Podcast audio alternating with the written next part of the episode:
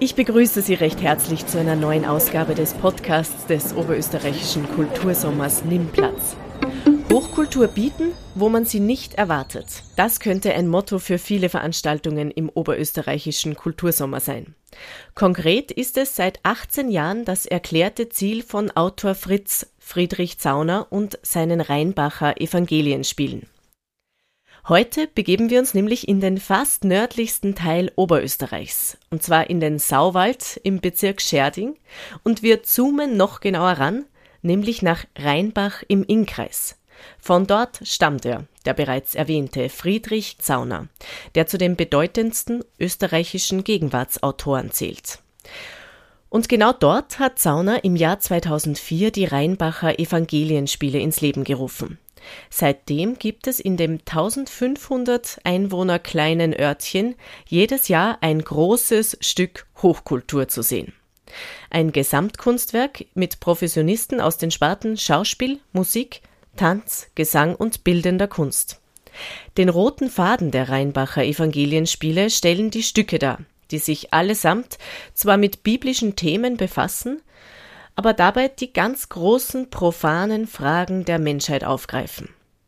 Heuer geht es in dem Stück Isop auf dem Feld um nichts weniger als um die Frage nach Gott, nach dem Anfang von allem und den Gründen unseres Daseins. Ich begrüße nun recht herzlich Frau Anne Zauner, Tochter von Friedrich Zauner und nun in der Funktion der Obfrau des Vereins der Rheinbacher Evangelienspiele, und Vincent Sirp aus Berlin, der heuer zum ersten Mal in der Rolle des Regisseurs bei den Rheinbacher Evangelienspielen fungiert. Frau Zauner, Herr Sirp, herzlich willkommen und bitte nehmen Sie Platz im Podcast des Oberösterreichischen Kultursommers. Liebe Frau Ogres, vielen, vielen Dank für die Einladung zu dem Podcast. Das hat mich sehr gefreut. Sehr gerne. Herr Sirp, grüß Gott nach Berlin. Ja, einen wunderschönen guten Tag, hallo. Ich freue mich auch sehr über die Einladung und äh, freue mich auch schon auf das Gespräch. Ja, ich mich auch. Ich bin schon gespannt, was uns da noch heute alles erwartet. Im Sauwald, beziehungsweise mitten in der Stadt. Oder wo sitzen Sie, Herr Sirp? Jetzt gerade bin ich in Dinslaken ähm, bei Frau und Kind. Das ist wo genau? Äh, das ist in Nordrhein-Westfalen. Das ist ähm, in der Nähe von Köln, Düsseldorf, Oberhausen. Sollte man kennen. Und nein, überhaupt nicht. Dinslaken wird immer stärker, was Kunst und Kultur angeht, aber noch ist es eher am unteren Radar, aber wir arbeiten dran. Sie arbeiten dran. Sehr gut, sehr gut. Ist ja schon mal eine Parallele zu Rheinbach. Genau.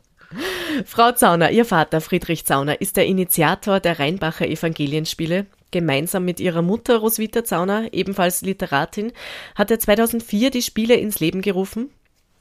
Ihre Mutter ist im letzten Jahr unerwartet im vierundachtzigsten Lebensjahr verstorben, und nun sind sie und ihre drei Geschwister ins Theatergeschäft eingestiegen und haben damit doch ein sehr besonderes Erbe übernommen. Wie geht es Ihnen damit? Ja, wir sind immer noch dabei, und wenn, wenn ich ehrlich bin, sind wir immer noch dabei, uns unseren Weg zu finden in diese Geschichte, weil es tatsächlich so ist, dass ähm, die Rheinbacher Evangelienspiele das, äh, das Kind dieser, dieser beiden Menschen, die von Fritz und Roswitha waren, in erster Linie und fast ausschließlich. Also wir Kinder waren zwar immer wieder involviert, aber eher eben dann direkt bei den Aufführungen. Wir haben halt mitgeholfen dort, wo es notwendig war. Aber die ganze Aufbauarbeit, die Produktionsarbeit, die Organisationsarbeit, die, das Finden der Schauspieler, das Zusammenstellen des Chors, Und, und, und all diese Leute in dieses kleine Dorf Rheinbach zu bringen, all, all das haben diese beiden Menschen ähm, gestemmt. Und dann gab es eben plötzlich diese Zäsur. Roswitha stirbt ähm, und, und, und Fritz ist dermaßen äh, geschockt und auch am Boden zerstört, dass ihn mehr oder weniger ähm, die Kraft auch verlässt, das ähm, allein weiter zu treiben oder zu betreiben. Und ähm, wir haben dann einen Familienrat einberufen äh, und haben uns ähm, die Frage gestellt, wie das weitergehen soll, ob es weitergehen soll. Und wir sind dann zum Schluss gekommen, dass das Unternehmen zu wichtig ist, ähm, zu, zu wertvoll ist, äh, um es, ähm, um es einfach ähm, verschwinden zu sehen. Und, und deshalb haben wir überlegt, wir sind alle berufstätig und alle weit weg von Rhein, also weit weg nicht, aber wir sind, drei von uns sind in Wien, eine ist in London, also wir sind jetzt nicht vor Ort. Und, und da hat sich die Frage gestellt, wie kriegen wir es hin, dass diese Spiele äh, stattfinden. Und, und wie gesagt, es ist nicht ein ganz einfacher Weg, aber, aber, aber wir finden ihn.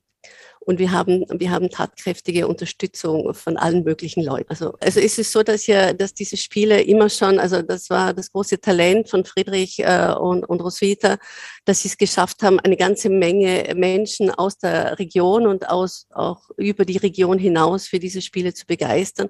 Die Leute haben erkannt, dass die Evangelienspiele kein seichtes Unterhaltungssommertheater sind, sondern dass sie nichts weniger als den großen Fragen des Menschseins auf den Grund gehen wollen. Und so geht es auf der Bühne tatsächlich um die Fragen von Leben und Tod. Ja, Ihrem Vater ist mit seiner Tetralogie Das Ende der Ewigkeit ein großer literarischer mhm. Wurf gelungen. Die Wochenzeitschrift Die Zeit hat das Werk damals als eine der spannendsten Unternehmungen der Gegenwartsliteratur bezeichnet. Das muss man mal schaffen. Und Friedrich Zauner hat damit einerseits seiner Heimat, dem Innviertel, ein schriftliches Denkmal gesetzt, andererseits aber auch ein außergewöhnliches Werk geschaffen.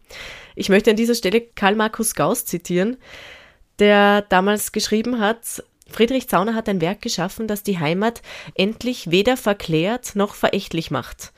Nein, in diesem weit gespannten, von einer faszinierenden Fülle an Figuren bevölkerten Romanwerk wird die Heimat nicht gepriesen und nicht verdammt, sondern erkundet. Dieses Gauss-Zitat, das bezieht sich zwar auf die Tetralogie Das Ende der Ewigkeit, gilt aber auch für die Evangelienspiele und erklärt wohl auch den Rückhalt aus der Bevölkerung, aus der ganzen Gegend. Frau Zauner, was sind die Rheinbacher Evangelienspiele und wie kann man sie inhaltlich und kulturell verorten? Ja, das ist so eine, eine, eine wichtige Frage. Und es ist manchmal leichter zu beantworten, indem man sagt, was es nicht ist. Also das sind keine religiösen Spiele. Das ist auch kein religiös verklärter Kitsch, der da geboten wird. Ähm, Fritz hat mal gesagt über, über diese Bibelstoffe, wie er dazu kam. Weil er ja, er ist äh, nicht in einem hochliterarischen Umfeld aufgewachsen. Er war ein Bauernbub. Er, wie er klein war, wusste er gar nicht, dass es sowas gibt wie äh, Berufsbildautor. Und da, lagen, da lag halt die Bibel rum, wie die oft in den Häusern herumgelegen hat. Und er hat gesagt, ich las die Bibel unbekümmert, wie ein grandioses, geheimnisvolles, historisches Gemälde. Eine unerschöpfliche Sammlung von Geschichten voller Weisheit und Poesie, voller Zartheit und Grausamkeit. Also die Bibel schafft es, ähm, Das, All, das Menschliche darzustellen. Und wenn man sich darauf konzentriert und das in die Sprache des einundzwanzigsten Jahrhunderts bringt, dann hat man plötzlich ähm, äh, hochkarätige Literatur, die sich ja immer mit dem Menschlichen befassen muss. Und zwar mit dem Menschlichen sowohl im guten, großen Sinne, weil der Mensch da fähig ist zum, zum, zu großer Selbstlosigkeit, aber eben auch zu, zu den Abgründen, zu großer Grausamkeit und, und All das, all diese Facetten sind in der Bibel abgebildet und der Fritz bringt das in seinen Stücken ins einundzwanzigste Jahrhundert und, äh, und bringt das in eine neue Sprache. Das Besondere an den Rheinbacher Evangelienspielen ist, dass diese Stücke nicht nur für kulturinteressiertes oder, oder theateraffines Publikum gedacht ist, sondern für Menschen aus allen Bevölkerungsschichten. Diese aufeinander abgestimmte Mischung aus Schauspiel, Musik und Tanz zieht die Menschen in ihren Bann. Das ist tatsächlich Volkstheater im besten Sinn. Mit äh, Inhalten, die bis heute ihre Gültigkeit nicht verloren haben.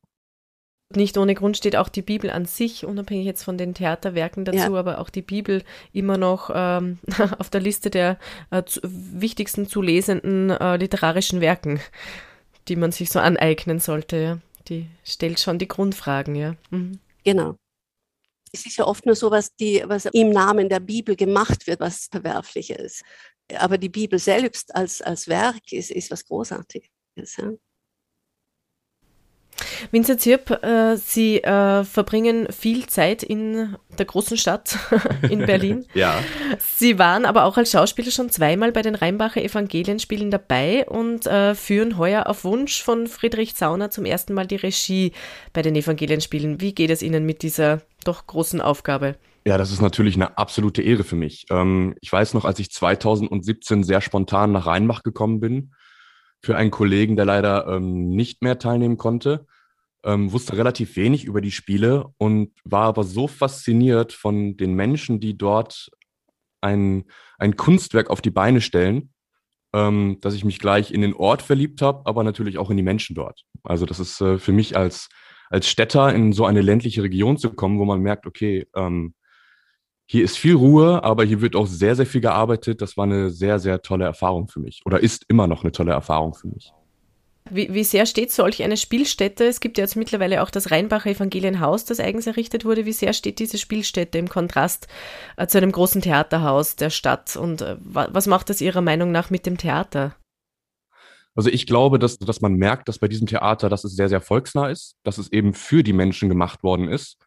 Das spiegelt sich einmal natürlich auch in den Geschichten wider, die dort gespielt und gezeigt werden, aber andererseits natürlich auch, was für ein Engagement dahinter steckt von Menschen, die aus, die in so einem kleinen Ort etwas Großes irgendwie erreichen wollen. Und das ist für mich ganz, ganz, ganz besonders zu sehen. In anderen Theatern ist das so, dass die Leute wirklich nur äh, stur zur Arbeit gehen.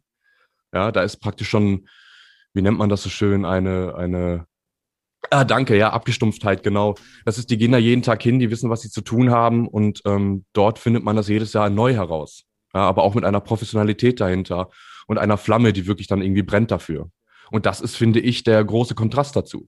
Da kommen Menschen zusammen, die wollen etwas auf die Beine stellen, etwas schaffen und ähm, da ist eben nicht diese Stumpfheit, wo man auch mal sagt, boah, jetzt habe ich heute aber keine Lust zur Arbeit zu gehen, sondern da hat wirklich jeder Lust, aktiv jeden Tag was zu machen und zu schaffen. Ich habe das in, in Berlin an, vielleicht an einem Ort bisher noch gesehen, das war das Montbijou-Theater, was auch ein sehr volksnahes Theater war, was auch sehr für die Menschen da war. Aber auch da schleicht sich natürlich irgendwann auch ein, dass man halt, diese, dass es sehr monoton wird, ne? Das, das Abspulen. Und das habe ich in Rheinbach überhaupt nicht das Gefühl gehabt bis jetzt. Vielleicht auch, weil eben viele der, ähm, der Tätigen unterm Jahr dann eigentlich sich mit anderen Themen beschäftigen und mit anderen ähm, Berufen, eigentlich in anderen Berufen dann auch tätig sind vielleicht. Ja, genau, das ist dann in dem Moment, ist das was sehr, sehr Besonderes, Kostbares. Ne? Und jetzt versuchen wir natürlich nach zwei Jahren Pandemie die Flamme wieder neu zu entfachen und äh, wahrscheinlich sogar noch ein bisschen größer zu machen. Das ist auf jeden Fall die Idee und die Energie dahinter. Heuer geht es um die Grund, um eine der Grundfragen der Philosophie, nämlich jener nach dem Grund all unseres Daseins. Isop auf dem Feld steht am Programm. Isop, das ist äh, kurze, kurze Zwischenfrage. Was ist Isop? Das ist äh, also Kain. Also es geht um Adam, Eva um, um, um, um, und um Kain und Abel. Und Kain ist der Ackerbauer und er baut Isop auf dem Feld an. Das ist ein Futtermittel eigentlich. Eine alte Getreidesorte sozusagen. Mhm, mhm. Äh, einmal mehr ein äh, Stück, das Friedrich Zauner geschrieben hat, schon vor einigen Jahren, und das mit Kompositionen vom oberösterreichischen Komponisten Friedolin Dallinger musikalisch angereichert ist. Äh, worum geht es heuer genau und wie werden Sie die Inszenierung anlegen, Herr Sirp? Das Stück handelt von den ersten Menschen, also von Adam und Eva. Die beiden wurden aus, sind aus dem Paradies vertrieben und müssen quasi im biblischen Sinn, im Schweiße ihres Angesichts ähm, in dieser neuen Welt über... Na, ich muss nochmal neu anfangen. Okay. Das Stück handelt... Wollen Sie die Frage nochmal stellen oder... Genau. Okay, das Stück handelt von den ersten Menschen, von Adam und Eva. Sie sind aus dem Paradies vertrieben und müssen im Schweiße ihres Angesichts in dieser neuen Welt bestehen. Das Stück setzt ein äh, zu einem Zeitpunkt, wo Adam bereits alt geworden ist. Er ist verbraucht und sehnt sich nach dem Paradies zurück, nach dieser alten Welt, in der alles gut war. Doch seine Erinnerungen sind vage geworden, undeutlich. Und so erzählt er seinen Kindern von diesen, doch seine Erinnerungen sind vage geworden, undeutlich. Und so erzählt er seinen Kindern von diesem Paradies, damit er nicht alles vergisst. Dann ist da noch Eva. Sie ist ebenfalls müde und abgearbeitet, doch ich würde sagen, sie ist eine Realistin aus Notwendigkeit. Sie hat erkannt, dass Träume kein Brot auf den Tisch bringen. Und so verscheucht sie die Kinder und schimpft mit Adam. Das ist so die eine Konstellation im Stück. Und dann gibt es noch einen zweiten Erzählstrang und dieser handelt von den Brüdern Kain und Abel.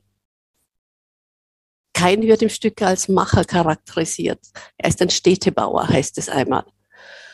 und er ringt dem steinigen Boden eine Ernte ab, obwohl das fast unmenschliche Mühe bedarf. Abel hingegen ist äh, ein gegensätzlicher Charakter, er ist viel unbeschwerter. Er nimmt das Leben vergl- vergleichsweise leicht. Er hütet die Schafe und das genügt ihm auch. Ähm, eines Tages dann kommt Kain auf die Idee, äh, die, diesem fernen Übervater, diesem Schöpfer der Welt, äh, diesem Gott einen Altar zu bauen. Und äh, Abel sieht ihm dabei interessiert zu. Kain opfert die besten Früchte seiner Felder und der Rauch steigt nicht auf. Gott nimmt das Opfer nicht an. Ähm, nun probiert es auch Abel. Er schlachtet ein Lamm und in diesem Fall steigt der Rauch auf. Kain versteht die Welt nicht mehr. Er weiß, er versteht, na, Kain versteht nicht, wie ihm geschieht. Er, der so viel leistet, der so viel für diesen Übervater tut, er wird verschmäht, während dieser nichtsnutzige Abel belohnt wird. Wie kann das sein? Und die Eifersucht nagt an ihm. Und sie wird immer größer und sie steigert sich zum tödlichen Hass. Und es geschieht der erste Brudermord in der Geschichte der Menschheit. Das Stück endet dann mit dem Begräbnis von Abel. Mit Trauer, mit Ernüchterung. Und auch mit der Erkenntnis, dass der Tod ein unverzichtbarer Bestandteil des Lebens ist. Ähm, ich hatte gestern zum Beispiel das Vergnügen, mit der Margot Binder, die die Eva spielen wird, das erste Mal über Zoom zu arbeiten. Was ganz spannend war, weil man dort doch das erste Mal einen Einblick davon bekommt, wie die Schauspieler die Szene sehen. Und da bin ich als Regisseur in meiner jetzigen Position natürlich absolut abhängig. Das heißt, ich kann jetzt nicht sagen, du spielst das jetzt bitte aber eher ein bisschen deprimierend in die Richtung oder du bist frustriert da und machst das so. Das müssen die Schauspieler meiner Meinung nach selber für sich herausfinden. Und ähm, ich kann eigentlich nur einen leichten Weg vorgeben. Und das ist ja eben gerade das, was es so besonders macht, dass, dass es alles von, von sehr vielen Seelen irgendwie da zusammengetragen wird. Ähm, des Weiteren haben wir auch dieses Jahr viele Kinder mit dabei, worüber ich sehr, sehr froh bin, weil das äh, gibt der ganzen Sache nochmal so eine gesunde Frische. Und äh, da freue ich mich auch sehr, sehr drauf, mit denen zu arbeiten. Chorisch, normalerweise spielt der Chor auch eine, eine sehr spannende Rolle, kennt man ja aus dem, aus dem alten griechischen Theater eigentlich. Und ich glaube, so ist er manchmal auch in Rheinbach angelegt. Wie wird das heuer sein? Ja, das ist auch immer eine gute Frage, weil man nicht weiß, wie der Chor dieses Jahr mitarbeiten will. Aber ähm, ich bin der Auffassung, dass die sehr, sehr spielwütig sind. Das ist ein junger Chor, ein sehr professioneller Chor. Ähm, und da werden wir schauen, was wir aus denen rauskitzeln können. Also ich möchte den Chor so viel wie es geht integrieren spielerisch. Das ist immer sehr, sehr spannend, was da nachher bei rauskommt. Das kann man jetzt hier am Mikrofon, kann man das sehr, sehr schwer sagen. Aber er wird schon auch, also wenn es möglich ist, auch wieder so eine kommentierende Funktion sozusagen haben und nicht nur die musikalische Zusatzfunktion. Sondern nein, nein, nein, nein, nein. Das wäre das wär schade, wenn man junge Leute hat, die wirklich auch Interesse daran haben, was aktiv mehr dazu beizutragen, als ihre eigentliche Rolle ist. Dass man die dann irgendwie ausbremst oder sonstiges. Und mein Eindruck ist wirklich, dass man sagt, ey, mit denen können wir auf jeden Fall ordentlich was reißen dieses Jahr. Was wünschen Sie sich für diese Inszenierung, für diese Premiere, auch Frau Zauner, Sie, äh, für dieses erste Mal sozusagen, in dem Sie in dieser Funktion sind? Also für mich ist es so, tatsächlich würde ich mir wünschen, dass, äh, weil das letztendlich ein kleines Unternehmen, ein Familienunternehmen ist, ich würde mir wünschen, dass äh, die Evangelienspiele möglichst viele Menschen erreichen, dass sie zumindest davon erfahren. Deshalb sitzen wir auch heute da bei diesem Podcast, wo ich tatsächlich sehr froh bin, dass wir, dass wir eingeladen sind. Denn ich fände es schön, wenn, wenn wir es schaffen, äh, die Bekanntheit dieser Spiele einfach noch so viel größer zu machen. Die Menschen müssen es nicht annehmen, aber sie sollen zumindest sehen, dass da was stattfindet und selber entscheiden, ob sie das wollen oder nicht. Und ich würde mir wünschen, dass es uns gelingt, diesen Geist der Spiele äh, fortzuführen mit, mit unserem Touch, mit, mit, mit, mit, mit unserem bisschen anderen Verständnis, aber im Sinne des Fritz ähm, äh, hochkarätig weiterzuführen. Und Sie, Herr Sirp, und äh, Zusatzfrage, wie erklärt man äh, in der großen Stadt, äh, was Sie da machen in Rheinbach? äh, dieses Jahr sage ich ganz klar, ich führe Regie an einem Theater. Da gibt es für mich kein Wenn und Aber, weil das ist ein Theater, ich führe da Regie. Ähm, Das ist so die Aussage, die ich immer treffe. Ähm, da sind viele Leute sehr froh, dass ich das machen darf. Ich natürlich eingeschlossen auch. Ähm, die fragen mich dann auch immer, ähm, ja, ich meine, gelernt Regie habe ich das nicht, aber ich habe ja zwei Jahre Regieassistenz bei Fritz mitmachen dürfen und sehr, sehr, sehr, sehr viel gelernt, gerade was Sprache angeht, ähm, was ja auch sehr, sehr wichtig bei seinen Stücken ist. Ähm, und da wird man dann, genau, wird man an der Sprache was machen, aber man wird auf jeden Fall auch aktiver auf der Bühne dieses Jahr was sehen dürfen. Wir haben zum Beispiel sehr, sehr hochkarätige Schauspieler meiner Meinung nach, ähm, die sehr viel Feuer und Flamme damit reinbringen werden in diesen kleinen Ort. Ähm, dieses Jahr wird es auch eine neue Tänzerin geben.